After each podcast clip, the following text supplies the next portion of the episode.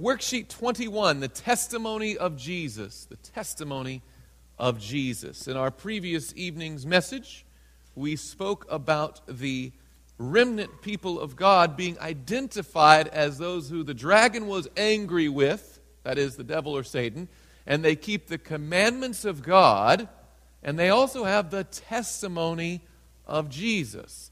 So, if anything is going to be God's last day, end time, faithful church, it has to meet those criteria. Satan's going to be real, real mad at them.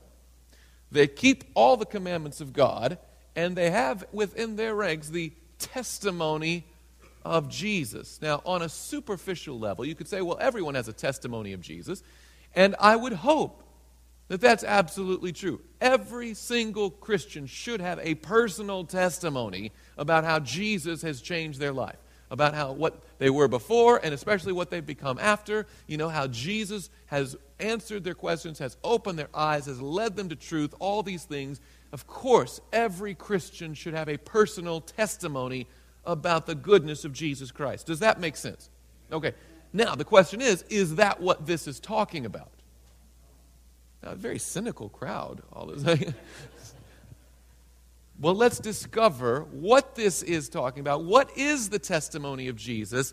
And does, as we've talked about, the Seventh day Adventist Church meet the criteria as God's end time people, having the devil mad at it, keeping the commandments of God, and having this testimony of Jesus? But before we do this study, let's begin with the word of prayer. Heavenly Father, we thank you and we thank you for so many good gifts. We thank you especially for Jesus and Lord, we want to have a personal testimony about the goodness of Jesus. We couldn't be a Christian without it. But beyond that, Lord, we want to understand what this particular concept means. So we ask that you sharpen our minds and soften our hearts to not only understand but apply the message from your word this evening, for we pray it in Jesus' name. Amen. Please turn to the book of Revelation, page 1182 in your Pew Bible.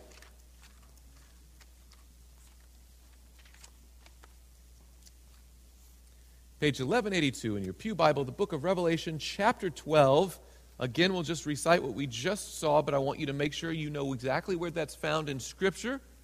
After, of course, Revelation chapter 12 outlines the entire history of the church and its struggles against its greatest enemy, Satan himself, the dragon and the woman, as it's so picturesquely uh, explained in Revelation chapter 12.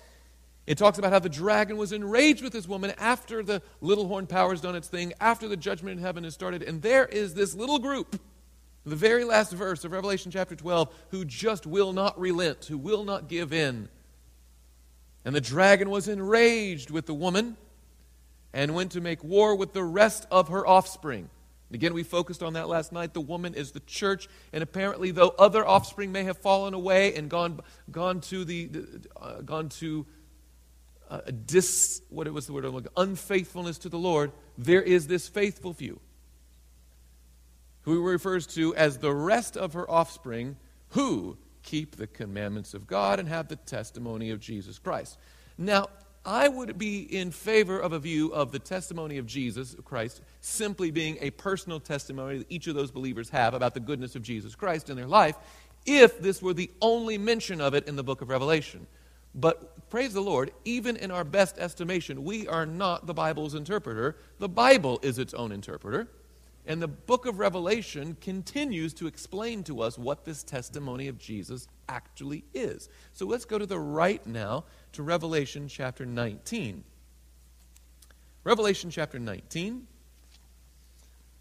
Now, you have to understand, in, the book of Revelation, there's some very difficult things. You know, Revelation chapter 17 talks about Babylon the Great, and it's this unfaithful woman, this harlot woman, who's the mother of harlots, and it's a very bad, bad imagery. In Revelation chapter 18 is the same thing. It says, the fall of Babylon, come out of her, my people. And finally, in Revelation chapter 19, Babylon gets destroyed and God's people are redeemed. And you can tell almost in the writing that John is ecstatic. In fact, so much so that he kind of loses his senses a little bit. Look at chapter 19. We'll start with verse 9. Then he said to me, Write, blessed are those who are called to the marriage supper of the Lamb. And of course, the Lamb is whom?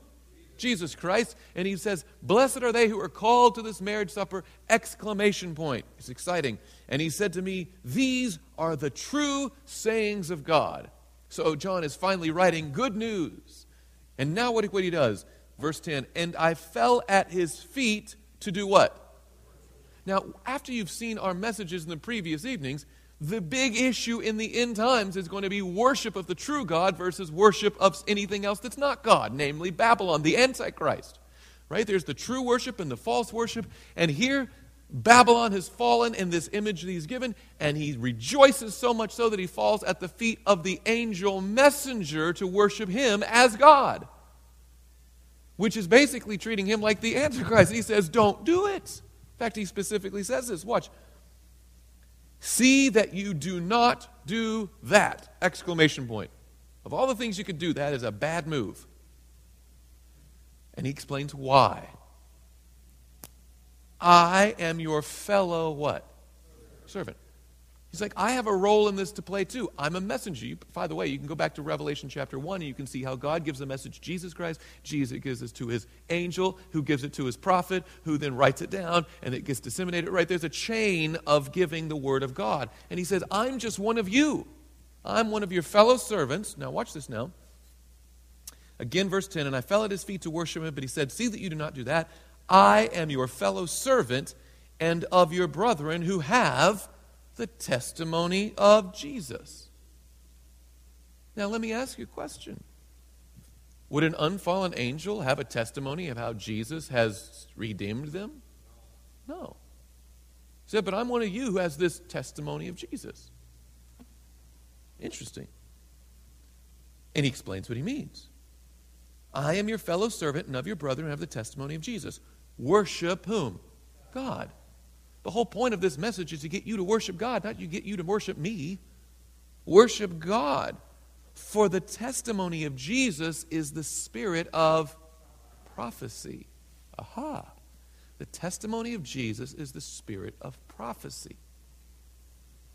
And just in case that is unclear, because I've heard see people say, well, there should be a spirit of general prophetic utterance, you know, people saying the truth the, the final generation of Earth's history will be telling the gospel message, and that's what this testimony of Jesus means. That's what the spirit of prophecy is. It's not the actual, you know, having a prophet.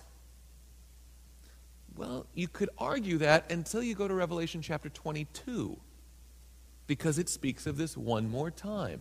Now, again, remember the language from chapter 19 now. He says, Worship God, for the testimony of Jesus is the spirit of prophecy. He says, I am one of your fellow servants and of your brethren who have the testimony of Jesus. Okay? Now just go to Revelation chapter 22. Again, he gets excited about what he sees, especially look at verse 7. Look at this exciting declaration. Jesus himself says, Behold, I am coming quickly. Blessed is he who keeps the prophecy, the words of the prophecy of this book. In fact, let's skip back to verse 6. Let's give it a little bit further context. Then he said to me, These words are faithful and true. Again, this is the angel messenger speaking to John. These words are faithful and true. And the Lord God of the holy prophets sent his angel to show his servants the things which must shortly take place. It seems that there is a direct connection between prophets and servants here. God of the holy prophets sent his angel to his servants to show him the things which must take place. And one of those things is the very declaration of Jesus Behold, I'm coming quickly. Blessed is he who keeps the words of the prophecy of this book. Now, verse 8 I, John, saw and heard these things, and when I heard and I saw, I fell down to worship before the feet of the angel who showed me these things. He's so excited about the message that he accidentally worships the messenger. Then he said to me, See that you do not do that. For I am your fellow servant. So far, word for word, what he said previous, right? But last time he said, For I am your fellow servant who have the testimony of Jesus. Now, what he says? For I am your fellow servant and of your brethren, the prophets. Apparently, the testimony of Jesus is specifically the gift, of the spirit of prophecy manifested in a prophet.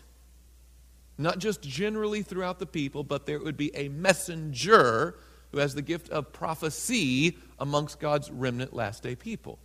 Okay? They'll keep the commandments of God and have the testimony of Jesus. Apparently, there would be this spirit of prophecy, the gift of prophecy would be clearly demonstrated in the people of God at these last times.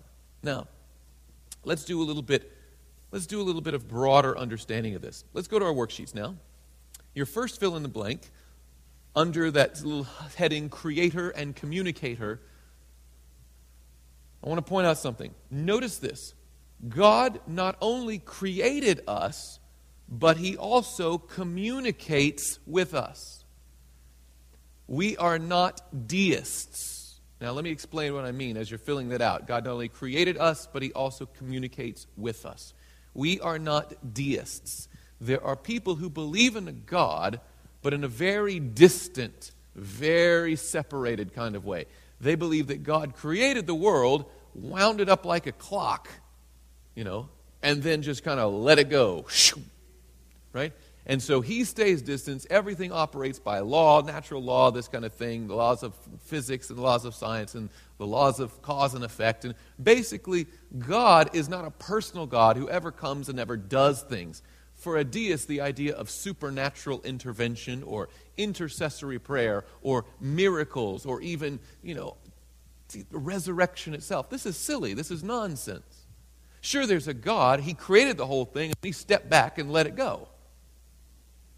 But we are not deists. We believe that not only did God create us, but he continued to work with us and communicate to us throughout his. In fact, we're studying tonight a book, right? He writes things down. He wants us to know things. God is not only our creator, but he's also a communicator. This is a very important point. God does not leave us in the dark. He wants us to know something, and He tells us. Now, the difficulty with that has been ever since Genesis chapter 3, where sin entered the world, we can no longer have that face to face communication with the Lord, where He wants us to know something, so He comes down, talks to us face to face, and says what's on His mind. We can't have that. If the Lord were to reveal His face to us and speak to us directly as a brother speaks to a brother, what would happen to us? We would die. The Lord himself said so in Genesis, I mean Exodus chapter 33. No man can see my face and do what? Live. It's like I could show you me, but that would be the end of you. And that's not what God's goal is. So he says, well, I have, somehow I have to keep distant enough that you live, but communicate with you so you can know the way to life. Does that make sense? Okay, now, even after sin ended face to face access, God communicated, he had to get creative which is not a problem. He's a creator, right? Sometimes God would speak out loud audibly.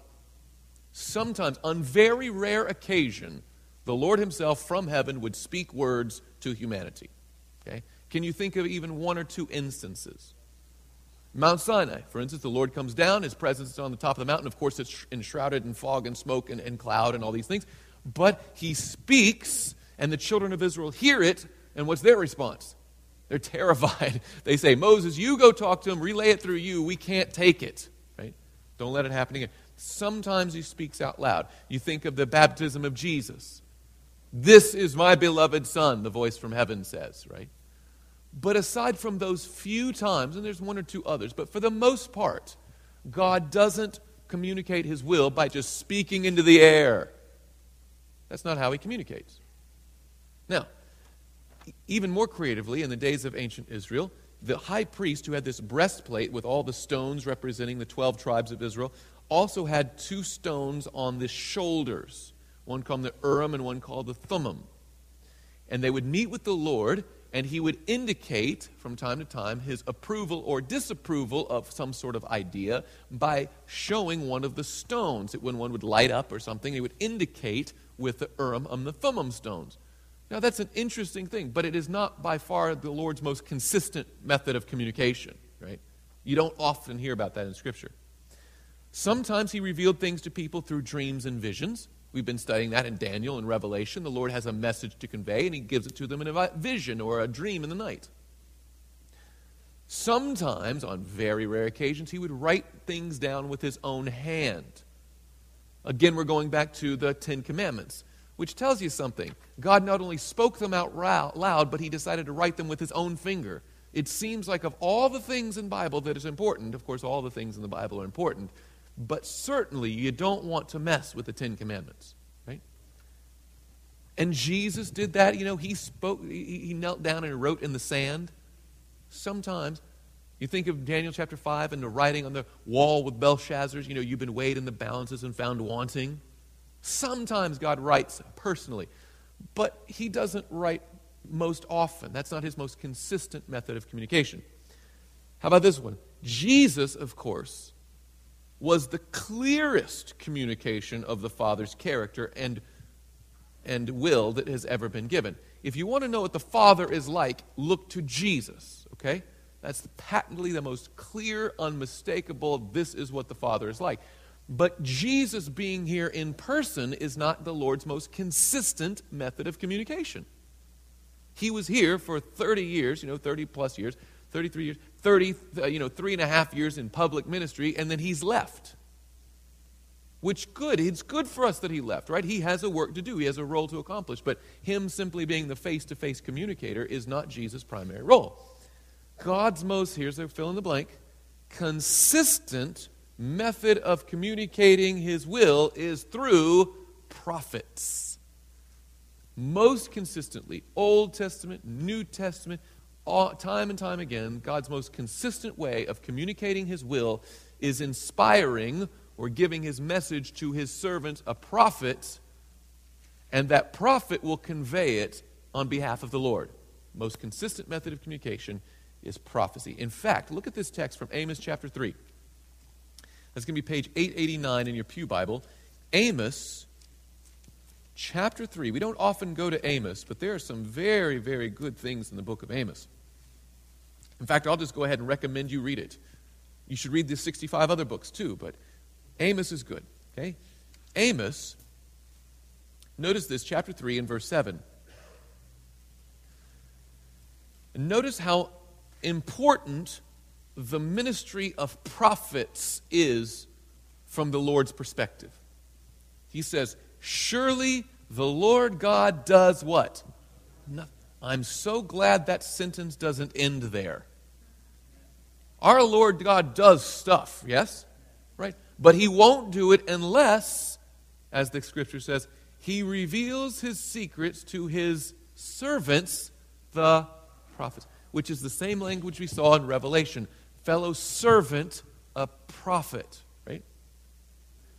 Surely the Lord God does nothing unless he reveals his secret to his servants, the prophets. So anything, any major activity, any big work of God, any plan that he has, he, if he's going to do something for humanity, he first communicates it to his servant, the prophet.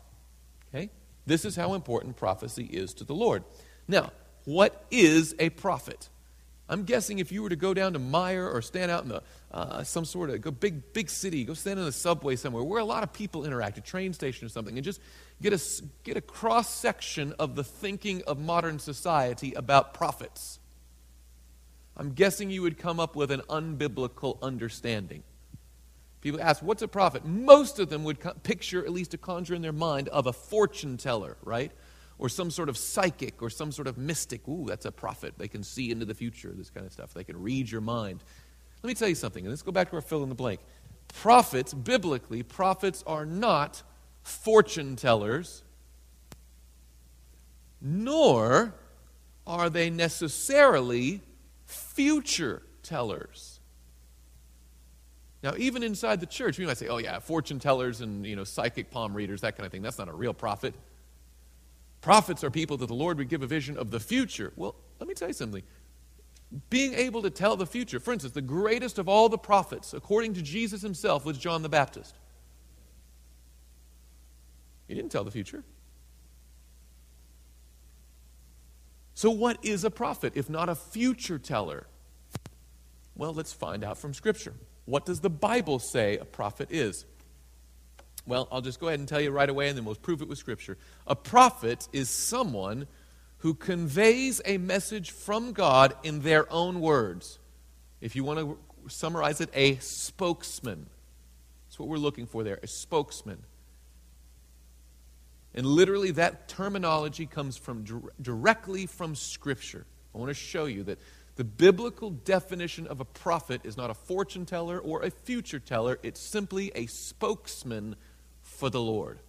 Let's go to the book of Hosea, chapter 12, 881. Just nearby there, the book of Amos, just back a few pages. Hosea, chapter 12, and verse 13.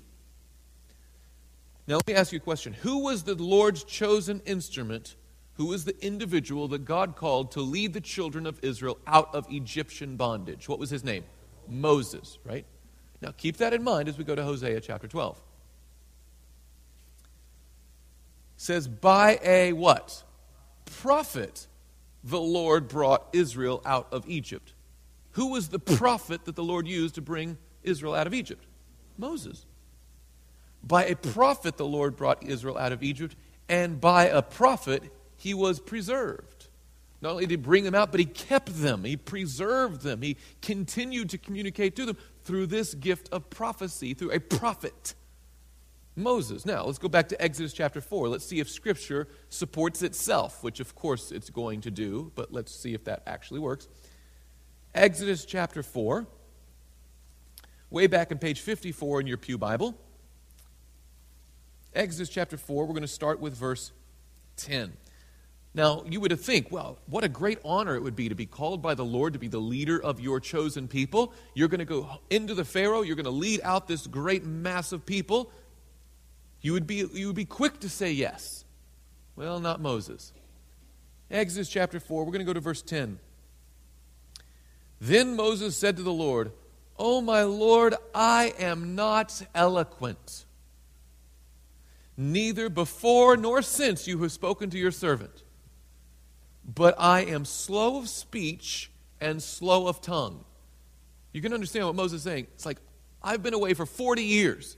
I'm not the best at the Egyptian language, and you want me to go into the Pharaoh's room and speak for the Lord God of heaven. Surely you can find someone who has more natural ability. I just don't have the equipment for it. Now, look what the Lord said. I love the Lord's thinking in this. So the Lord said to him, verse 11, Who has made man's mouth? You have a problem with your tongue? Don't you think I can fix it? Right? I gave you life in the first place. Don't you think I can give you speech? Who made man's mouth? Or who makes the mute, the deaf, the seeing, or the blind? Have not I, the Lord? Now, therefore, go and I, no, notice this, I will be with your mouth and teach you what you shall say. It's like you're going to speak, but I'm going to give you the words. Right? It's your voice, but my message. The fact that continues to make this clear.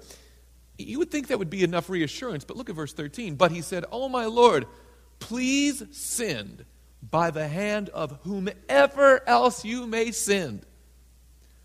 I'm fine with the mission, Lord, but literally choose anyone else. Do you think the Lord was like, well, okay, never mind, my bad, I shouldn't have asked? Verse 14. So the anger of the Lord was kindled against Moses, and he said, Is, I added the, but I'm sure it's in there. Okay. Is not Aaron the Levite your brother? I know that he can speak well. And look, he is coming out to meet you. When he sees you, he will be glad in his heart. Now, the difficulty with sending Aaron is he already speaks well. It takes the opportunity to give glory to the Lord for something supernatural and says, oh, but this guy has natural ability. Or like, I wanted to use you. I picked you because you can't speak well. Fine, we'll use Aaron. But, he said, you're still not off the hook. Verse 15. Now you shall speak to him and put the words in his mouth. And I will be with his mouth and with I'll be your mouth and with his mouth, and I shall teach you what you shall say. Here's our definition, verse 16. So he shall be your what?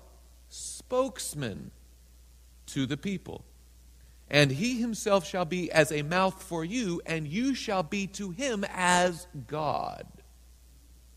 Right? So God said, I originally I wanted me to be God and you to be my prophet, my spokesman. But now you've deferred it down the line, so okay, fine. I'll be with both of you, and you will be like God, and he will be your spokesman. It just shifted it down the line. Originally, I wanted me, me speak to you, and you speak to Pharaoh. Now we've added in Aaron. But the same process exists. Now you will be like God, and he will be your spokesman. Okay? Now, let's go on to chapter 7, by the way. And we'll see the equivalence between spokesman and prophet. The spokesman and prophet are the exact same thing. It's chapter 7 and verse 1. So the Lord said to Moses, See, I have made you as God to Pharaoh, and Aaron your brother shall be your what? Prophet. This time, instead of he'll being your spokesman, it says he'll be your prophet. Therefore, we have a clear equivalence from the Lord himself that a prophet is simply a spokesman for God. It doesn't have to be telling the future, it's just relaying whatever message God says in your voice. You speak for God. Spokesman for God is the definition of a prophet. Jeremiah chapter 1, we see this several times in the Bible, this reiterated, this definition. Page 725 in your Pew Bibles, Jeremiah chapter 1, starting with verse 5. page 725, Jeremiah 1, starting with verse 5. Uh, the Christian world knows this passage very, very well. We speak of it especially when we speak of one particular popular issue. But I want you to see the bigger context of this passage. Jeremiah chapter 1 and verse 5. Before I formed you in the womb, I knew you. Before you were born, I sanctified you. I ordained you a what? Prophet to the nations. So he's speaking to Jeremiah. He said, I've been planning for you to be my prophet for a very long time. And notice what Jeremiah says Oh, Lord, I'm honored. How may I serve you? Verse 6 Then said I, Ah, oh, Lord God, behold, I cannot speak now, is his time, what's his excuse? For I am a youth. Oh, I would work for you, Lord, but you know, I'm young, and you, how, you, you know how youngins are. Can't trust it to do anything. I love, for the sake of youth ministry, I love the fact that the Lord doesn't say, Oh, I'm sorry, you're right, you are too young. Ugh, sorry. We can't use young people. No. The Lord said to me, Do not say, I am a youth. Now, is he saying, lie about your age? Is that what he's saying? No, he's saying, do not use your youth as an excuse to do what I ask you to do.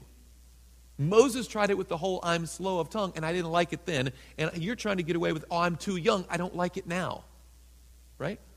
Do not say, I am a youth, for you shall go to all to whom I send you, and whatever I command you, you shall speak. So my commands coming out of your mouth makes you my prophet, spokesman for the Lord. Verse 8 Do not be afraid of their faces, for I am with you to deliver you, says the Lord. Then, verse 9 The Lord put forth his hand and touched my mouth. And the Lord said to me, Behold, I have put my words where? In your mouth. The word of the Lord through you is the gift of prophecy. Biblically, the spokesman for the Lord. Again, we see this in 2 Peter chapter 1. Just one more time because it's in your notes there, but hopefully you're getting the picture very clearly. Page 1166 in your Pew Bible. 2 Peter chapter 1. Here the prophet uh, the apostle Peter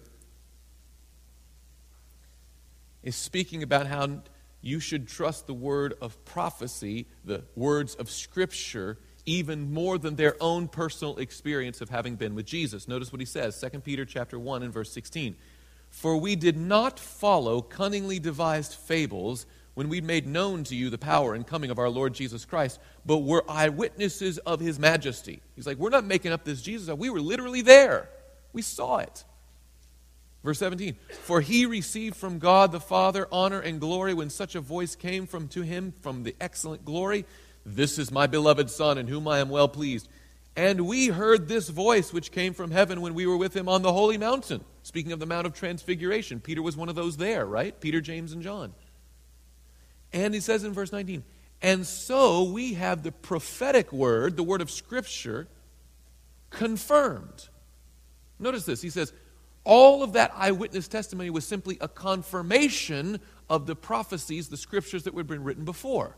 So we have the prophetic word confirmed, which you do well to heed as a light that shines in a dark place. Notice he says, don't just heed our personal experience. Our experience simply confirms the scripture. And that's what you would do well to follow. Shines in a dark place until the day dawns and the morning star rises in your hearts, knowing this first that no prophecy of Scripture is of any private interpretation, for prophecy never came by the will of men, but holy men of God spoke as they were moved by the Holy Spirit. Old Testament and New Testament, you see that the prophetic gift is simply the Holy Spirit's enabling you to receive and transmit God's message through your voice. A spokesman for the Lord. I just want to make that patently clear as we go on. Now, there is this urban legend floating around the Christian church that somehow the gift of prophecy, God speaking through human messenger, having a a voice or spokesman on the earth died out when the scriptures closed. That all of a sudden, once the book of Revelation was done, the canon was sealed up, that was the end of the apostolic time, well, then prophecy ceased. But what's fascinating in this is, for instance, the next point that you're going to see there, and we don't have time to go through them all, but you'll find in the book of Romans and several different places in the New Testament different lists of spiritual gifts, like administration, like tongues, like hospitality, like you know, healing, like faith, whatever. But the only gift that's mentioned in every single gift list is the gift of prophecy. Sometimes when they talk about spiritual gifts, they don't even mention tongues, they don't mention healing. But every time they mention spiritual gifts, they always mention the gift of prophecy. It's the only one out of all the spiritual gifts that's always mentioned. And there's never even a hint of an expiration date. Right? Never any hint that any spiritual gift, whether it be tongues or whether it be healing, whether it be administration, whether it be prophecy, would ever be relegated to only the Bible time or only the apostles' era. Nowhere in Scripture do we see that. In fact, we see exactly the opposite. Go to Joel chapter 2 page 885 in your Pew Bible, Joel chapter 2, speaking specifically of the last days, the Bible explicitly says that the gift of prophecy will be fully manifested. Joel chapter 2 and verse 28. And it shall come to pass afterwards that I will pour out my spirit on all flesh your sons and your daughters shall prophesy. By the way, biblically, is there any problem with a woman being a prophet? Absolutely not. Old Testament, New Testament, you have example upon example of women being called into the prophetic office. And specifically, looking at end time events, the prophet Joel calls out women as included in this manifestation. Notice again, Verse 28 And it shall come to pass afterwards that I will pour out my spirit on all flesh. Your sons and your daughters shall prophesy. Your old men shall dream dreams. Your young men shall see visions. Apparently, it's not uh, relegated to only the old people, or not only the young people, or only the men, or only the women. He said, I'm going to be raising up the gift of prophecy and the last days, regardless of any of those distinctions. Also, and to make sure it's clear, verse 20, and also on my men servants and my maid servants I will pour out my spirit in those days. This is a prophecy of just before the coming of Jesus, the final days of earth history. He said, There will be, not there might be, or there could be, or there should be, or like there to be, there will be an outpouring of the Holy Spirit, specifically in the gift of prophecy. In fact, Matthew chapter 24 makes this implicit argument. Jesus himself, page 960 in your Pew Bible, when Jesus is looking at end time events, he specifically calls out prophets. Verse 24. And you got you got to read this carefully, but notice what he's saying. He says, For false Christs, by the way, if there's a false Christ, does that mean that there's a true Christ?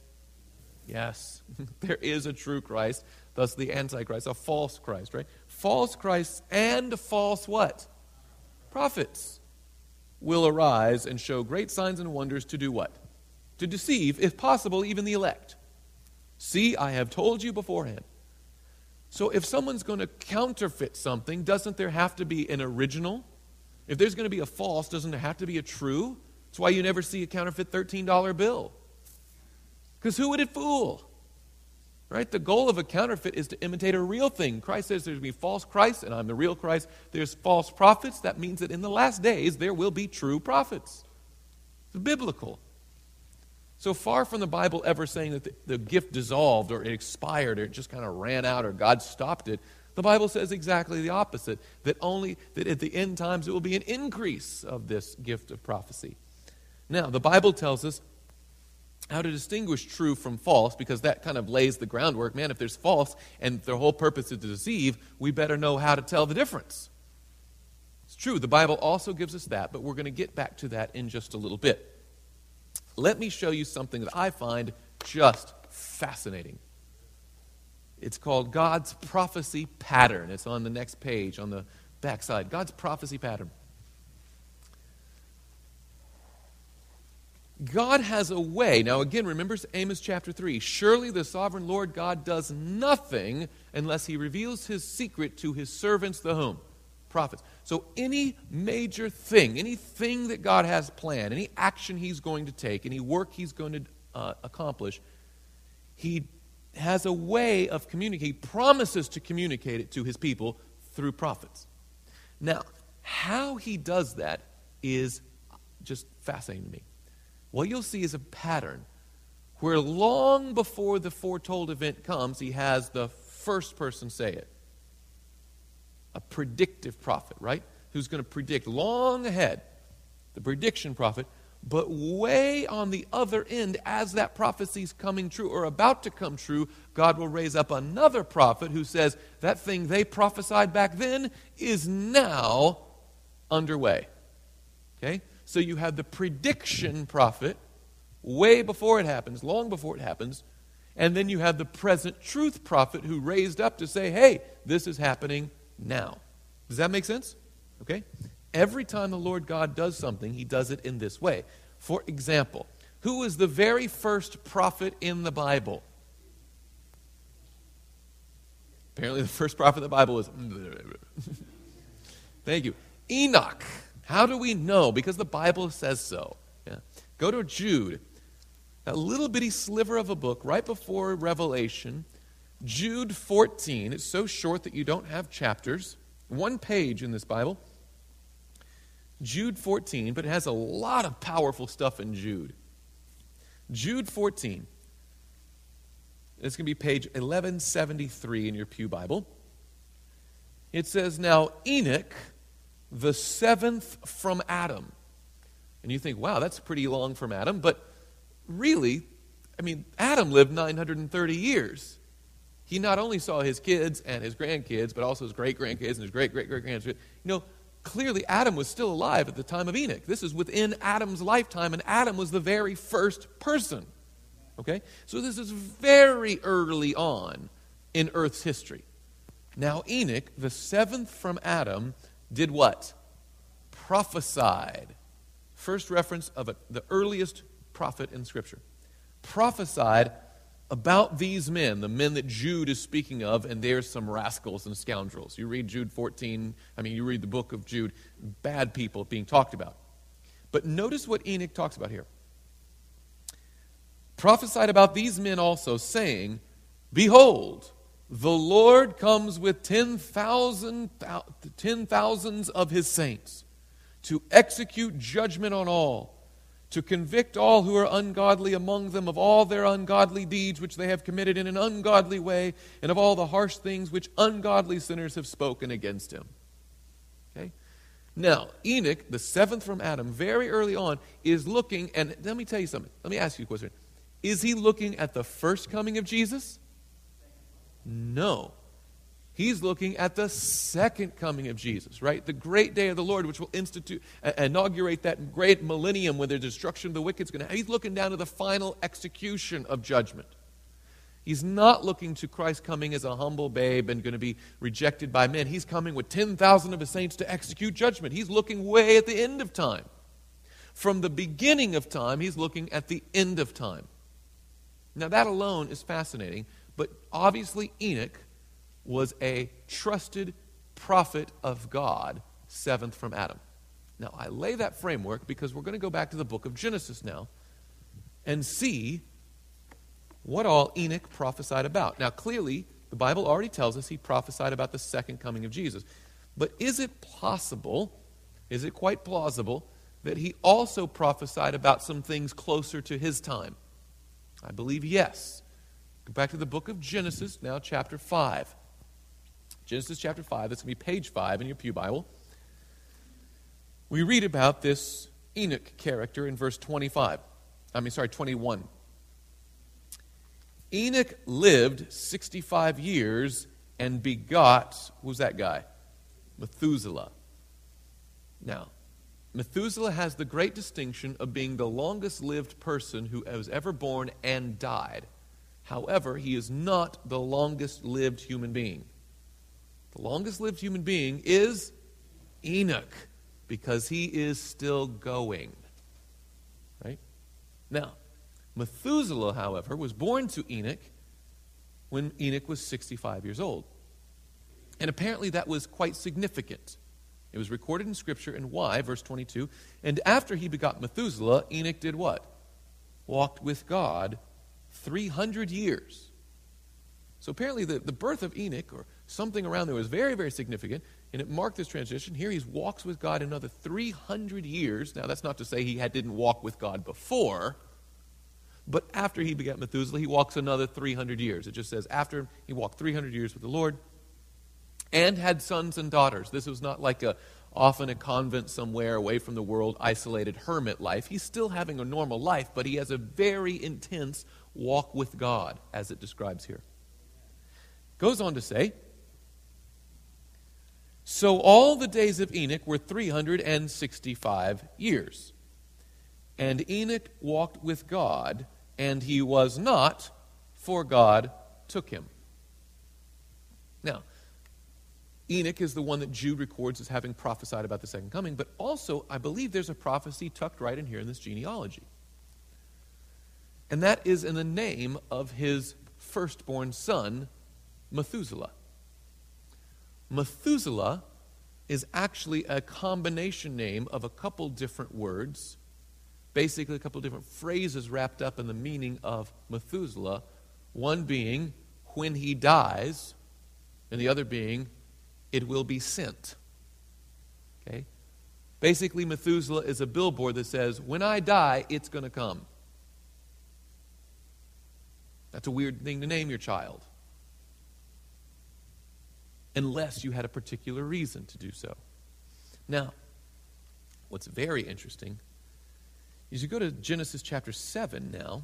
Of course, in Genesis chapter 6, you see the degradation of the earth, and it becomes so wicked that the Lord decides to wipe them out with a great flood of water. But of course, he has a Savior ready for them, a gentleman by the name of Noah, and he builds this ark that anyone is welcome to come on board, right?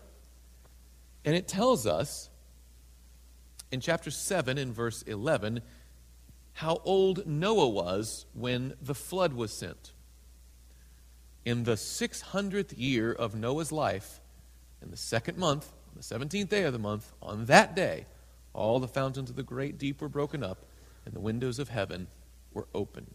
And the rain was on the earth 40 days and 40 nights. In the 600th year of Noah's life.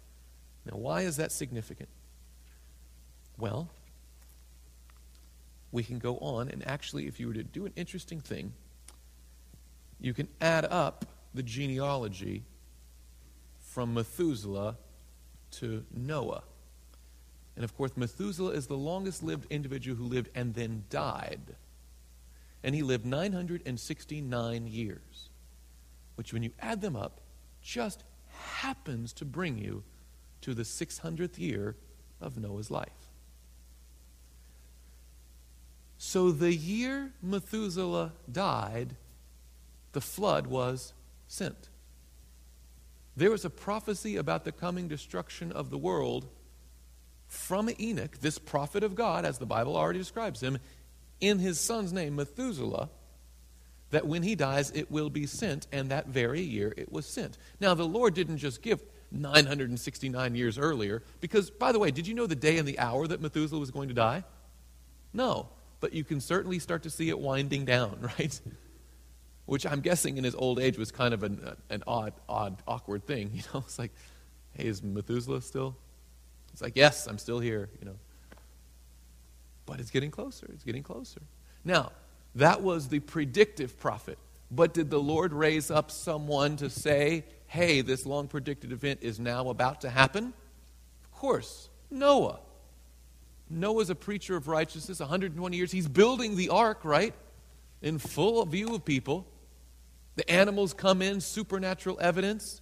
He makes that one last plea. But only he and his family came in.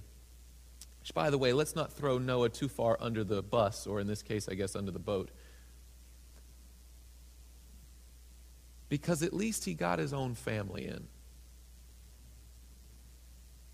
Now, the significance of that to me is only dawning on me now as I have children right? Now, I hope that through my preaching, some souls will be saved. I hope that. But in my own personal life, I want my family to be saved, right?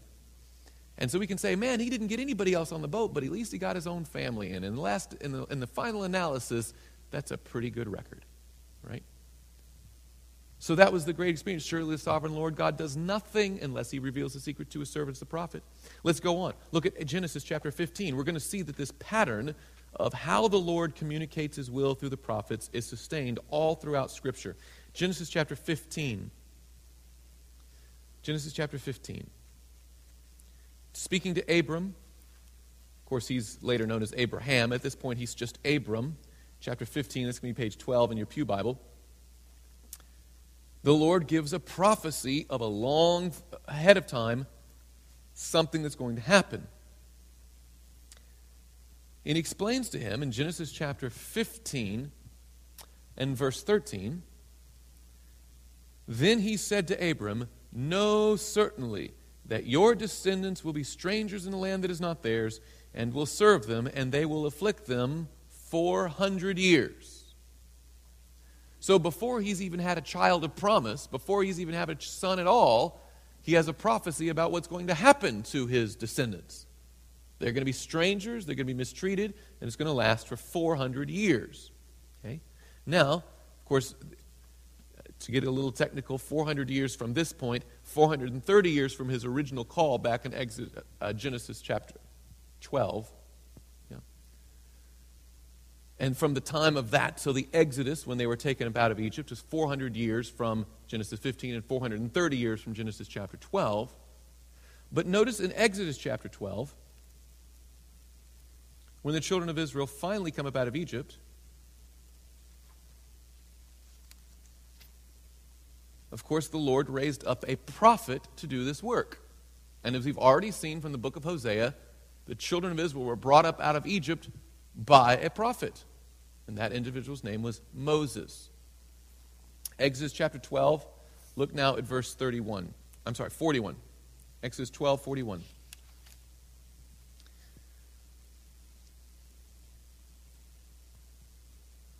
Well, we'll start with verse 40. Now, the sojourn of the children of Israel who lived in Egypt was 430 years. And it came to pass at the end of the 430 years, on that very same day, it came to pass that all the armies of the Lord went out from the land of Egypt. God had the predictive prophet in Abraham and the present truth prophet in Moses. Go to Jeremiah chapter 25. This is a prophecy we've seen a few times already in this series. But now I want to see it, page 755, I want you to see it in the light of how God uses prophets to convey his will. Jeremiah chapter 25, we're going to start with verse 8. Therefore, thus says the Lord of hosts Behold, you have not heard my words. Behold, I will send and all take all the families of the north, says the Lord, and Nebuchadnezzar, the king of Babylon, my servant, and will bring them against this land and against its inhabitants and against these nations all around, and will utterly destroy them and make them an astonishment, a hissing, a perpetual desolation. Moreover, I will take from them the voice of mirth and the voice of gladness, the voice of the bridegroom and the voice of the bride, the sound of the millstones and the light of the lamp. And this whole land shall be a desolation and an astonishment, and these nations shall serve the king of Babylon 70 years. By the way, is he speaking in prophetic time or literal time here? Literal time. There's no other symbolism used there whatsoever. He says his name is Nebuchadnezzar. He's the king of Babylon. He's going to come from this direction, and the time is going to be 70 years. Very patently clear, specific to that time frame. Of course, 70 years later, when it's time to go, Daniel chapter 9, a few books to the right, Daniel chapter 9, page 867 in your Pew Bible, Daniel chapter 9. In the first year of Darius, the son of Ahasuerus, of the lineage of the Medes, so now it's out of the time of Babylon. The Medo Persian Empire is in control, who was made king over the realm of the Chaldeans. In the first year of his reign, I, Daniel, understood by the books the number of the years specified by the word of the Lord through Jeremiah the prophet, that he should accomplish 70 years in the desolations of Jerusalem. So that 70 year Babylonian captivity had been prophesied by Jeremiah years before it happened then, during the 70 year captivity, Daniel experienced it, and as it was about to be released the other way, Daniel is praying and gets a prophecy about the next thing to come, right? There's a pattern. God has a predictive prophet and then a present truth prophet. Daniel chapter 8, 14. While we're right there in Daniel, a much longer time prophecy. In fact, the longest time prophecy in the Bible. Daniel 8, 14, page 866. And he said to me, For 2,300 days, then shall the sanctuary be cleansed. Now, did the Lord raise up someone? Because 1844 is when that one terminated. Did the Lord raise up someone to bear a message about this coming conclusion to this prophecy? Yes. Now, many Seventh Adventists will say, aha, that's Ellen G. White. And we're going to come to Ellen G. White. But let me tell you something Ellen G. White did not prophesy any time before the great disappointment. Okay? But someone did. His name was William Miller. The Lord raised up this messenger. Mrs. White makes this patently clear, if you trust in her writings, as we're going to get to in just a minute, that she says he was the messenger that the Lord raised up with this message. He studied Scripture, went from being a deist, as we talked about earlier, to a believer by simply studying the Word of God and letting it interpret itself. And he stumbles upon this, this, uh, this Daniel chapter 8, verse 14 prophecy of 1844. And in his mind, the world's going to end. The sanctuary is going to be cleansed, and the sanctuary is this earth. And the cleansing agent must be fire. Right? So the Lord's going to come and cleanse the earth, and he is assur- he's absolutely certain of the fact that Jesus is coming back soon and very soon. Others start to believe his message, and we have a whole lot of history we're just skipping over here, but others start to believe his message, and they come down and they study the Bible, and they study the Bible, and they find out the, that October 22, 1844 is the Day of Atonement on the calendar, and in 1844, of course, would be the fulfillment of the 2300 years. Jesus is coming. Now, they got the event wrong. But the timing, they were spot on. Timing was spot on. William Miller and others spoke boldly about this truth, bringing the present truth of this 2,300 year judgment to light. Now, where does Ellen G. White fit in all this? I was really kind of hoping that was going to be the punchline, right? No because we still have that prophecy of Enoch, seventh from Adam, who prophesied about the second coming of the Lord. William Miller thought he was preaching about the second coming of the Lord, but he was inadvertently preaching about the beginning of the judgment in 1844, the heavenly judgment. But again, we have this Enoch prophecy. Go to Mark chapter 13, if you will. Mark chapter 13.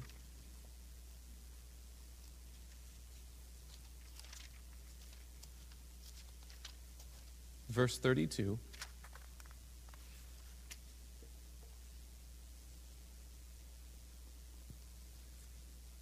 Does anyone know when Jesus is coming? No. But we do know that it's going to be soon. Jesus makes this clear, Mark 13 32. But of that day and hour, no one knows, not even the angels in heaven, nor the Son, but only the Father. Okay?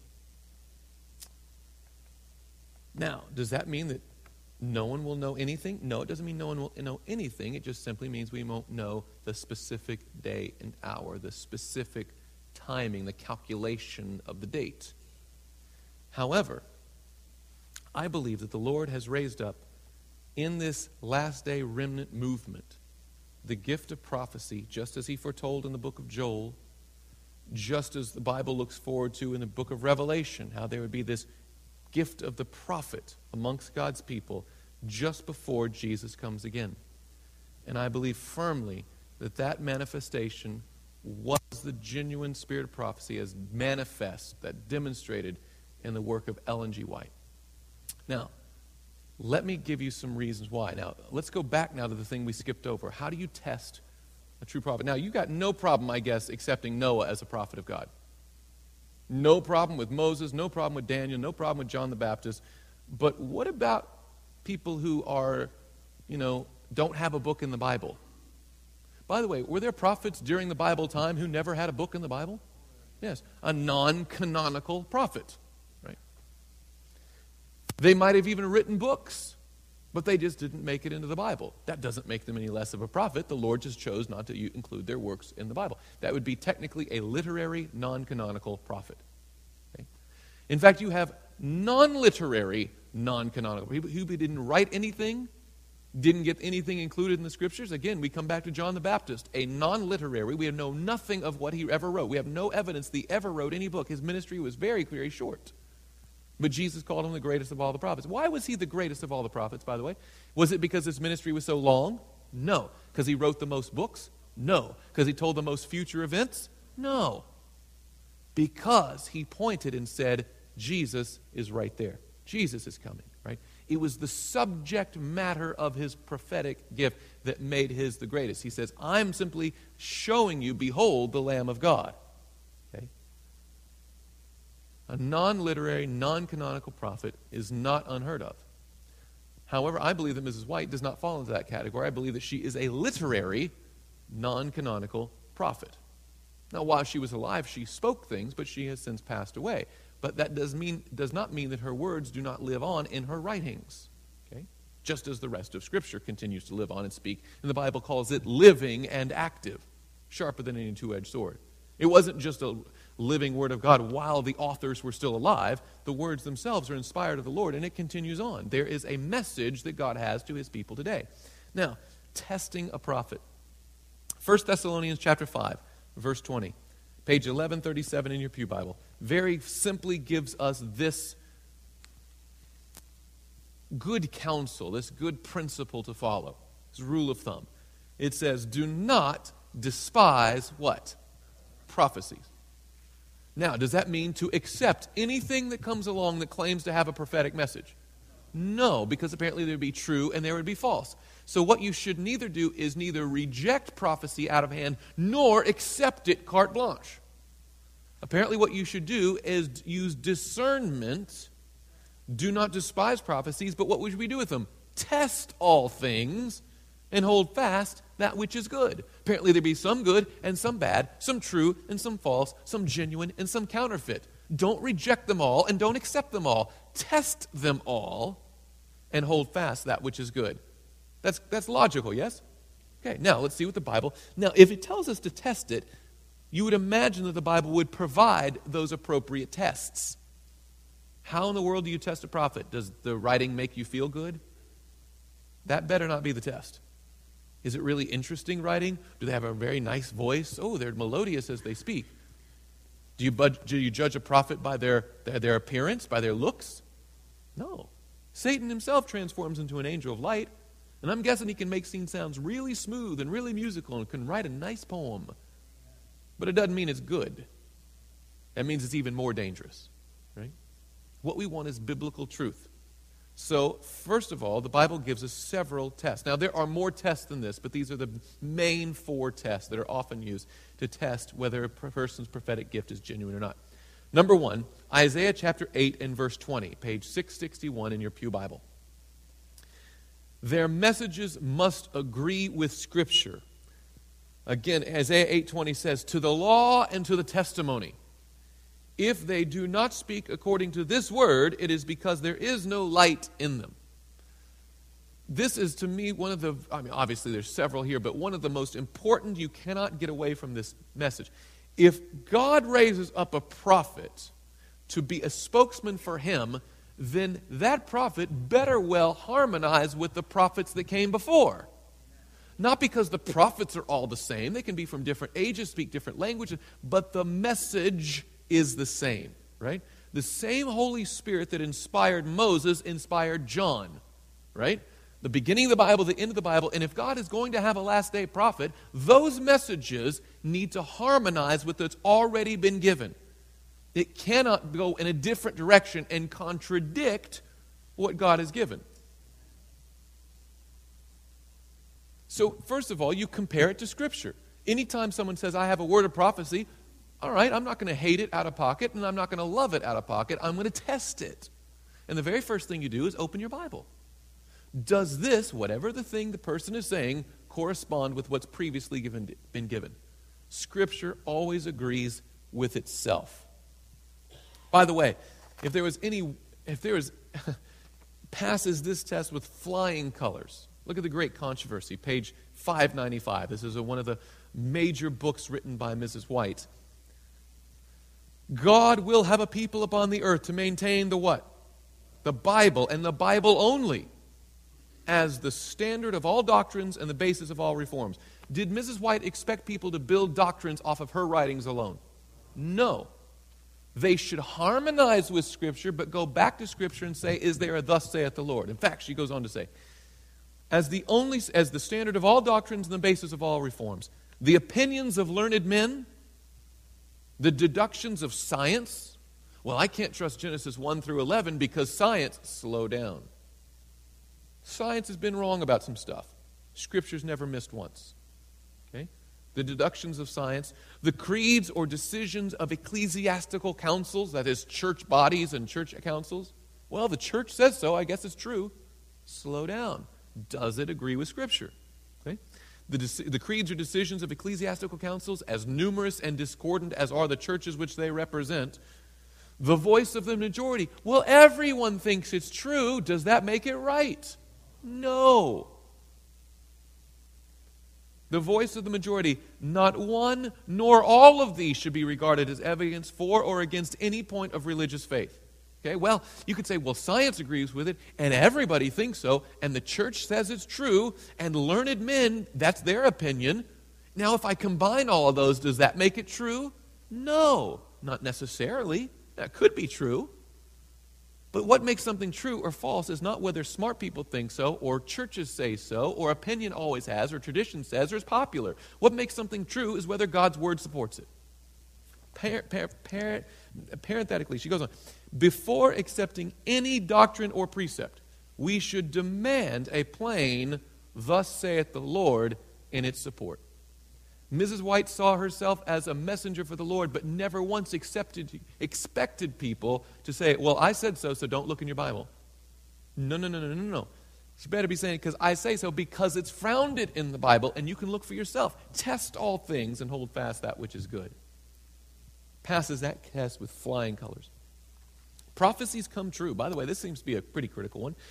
If part of the prophetic role, even if of a minor part of it, but if it ever involves telling the future, that event better come true. Right? Now, Deuteronomy chapter 8, I'm sorry, 18, verses 21 and 22. Deuteronomy, fifth book of the Bible, chapter 18, starting with verse 21. Seems the most simple of all expectations, but verse 21 and if we say if you say in your heart how shall we know the word which the lord has not spoken? Like how can we determine the true from the false? Well here's the test verse 22 when a prophet speaks in the name of the lord if the thing does not happen or come to pass that is the that is the thing which the lord has not spoken the prophet has spoken it presumptuously you shall not be afraid of him right if someone says i believe this is going to happen and then you watch it not happen you don't have to be afraid of the next thing he says. It's going to be fine. Don't be afraid of him. He's spoken presumptuously, he's spoken ahead of himself. Now, most of Mrs. White's writing was not foretelling the future, it was just forthtelling the message that the Lord had for her, regardless of if it was a future event around. But there were occasions when she was given insight into events to come. Let me just give you a couple examples. They're right there in your notes. January 12, 1861. She had a vision in Parkville, Michigan, right here in the great state of Michigan. She records, this was after a service was going on there, a Sabbath service. People are making sport of the secession ordinance of South Carolina. This is before the Civil War broke out. And apparently in the North, people were laughing at it, like, oh, pff, a little state seceding, isn't that adorable? We'll just go down there like a little ash fire, we'll stomp it out. Stomp, stomp, stomp. Most people viewed the Civil War as not really going to be a war. More of a police action, maybe a little uh, tough weekend down in the South, but that's about it.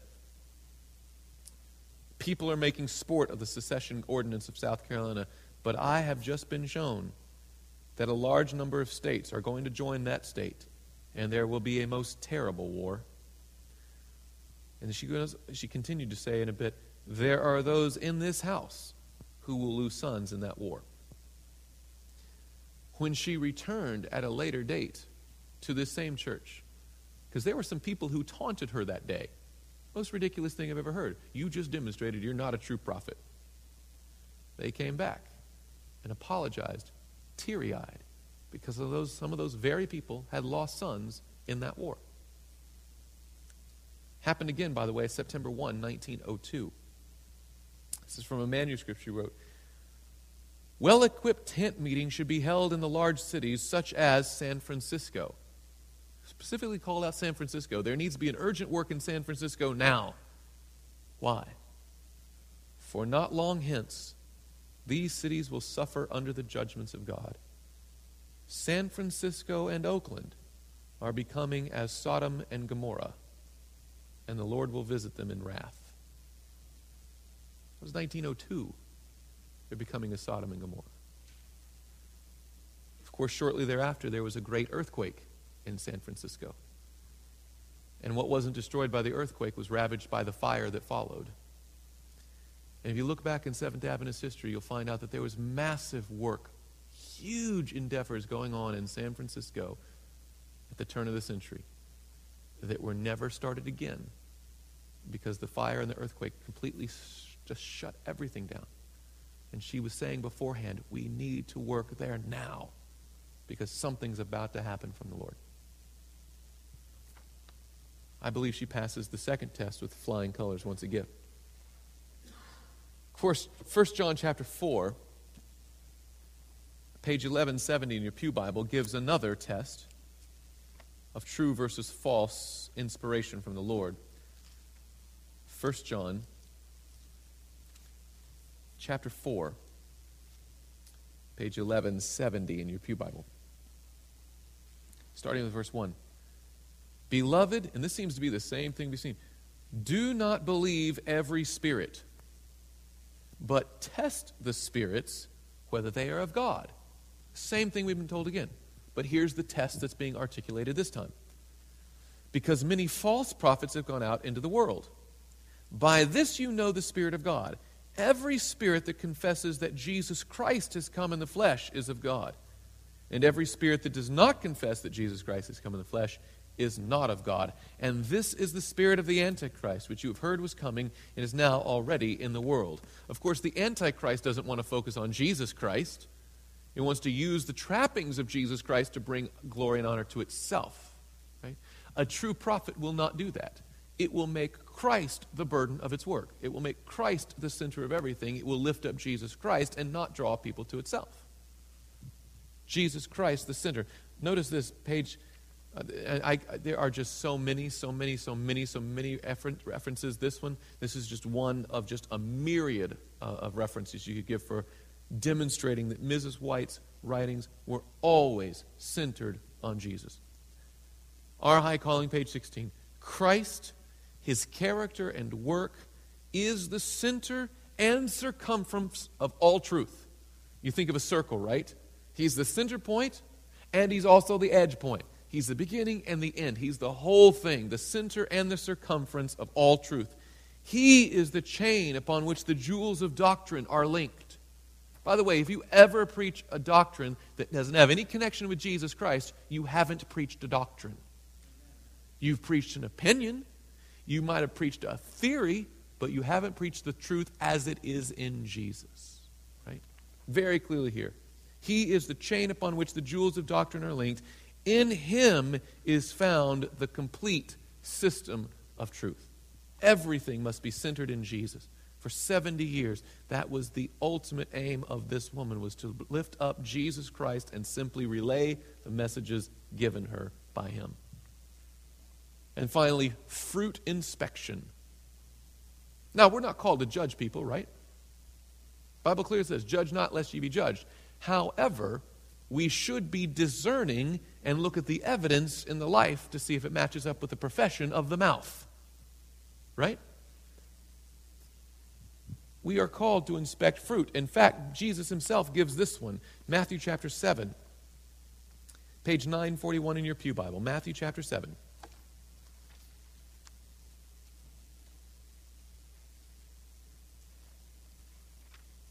Page 941. Starting with verse 15, Matthew chapter 7.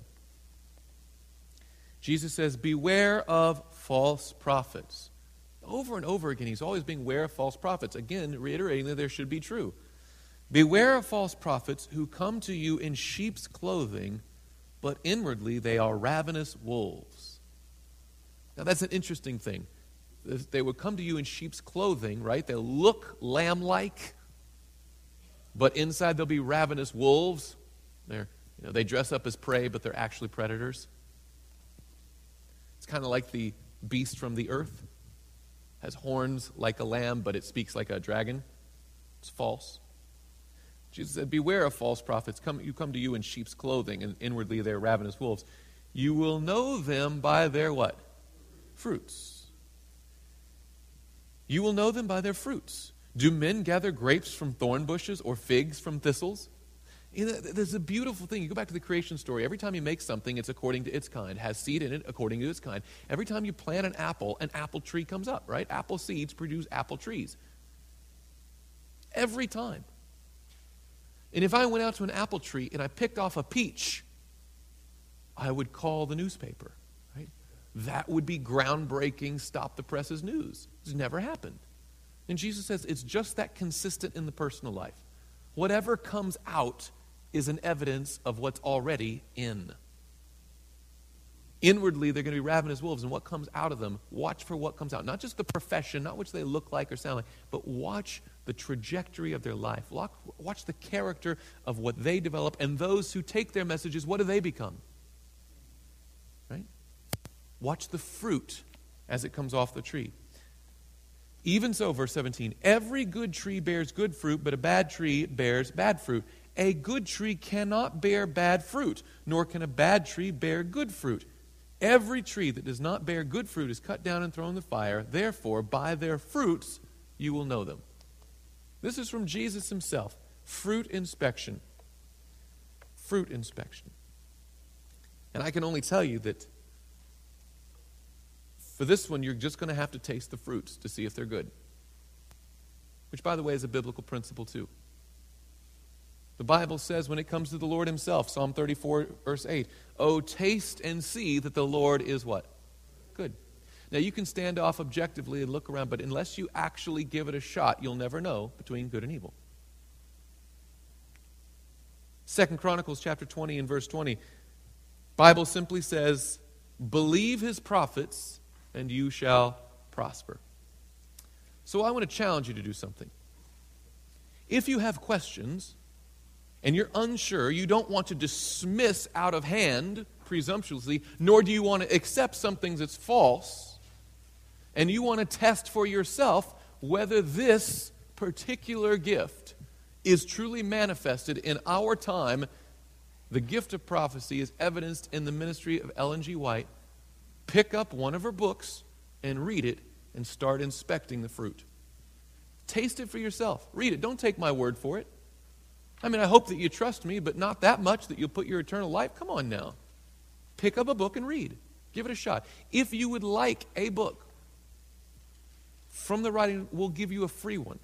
On your way out tonight, stop by the resource desk. We'll give you a book from the writings of Mrs. White. Give you several different options. Take your pick. But read whatever it is and test it. See if it matches up with Scripture.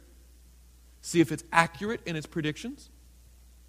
See if it fits all the criteria outlined from the Scripture itself and test all things and hold fast that which is good. I believe with all of my heart that if you give it an honest taste test, you will see that indeed it passes every test and it is good.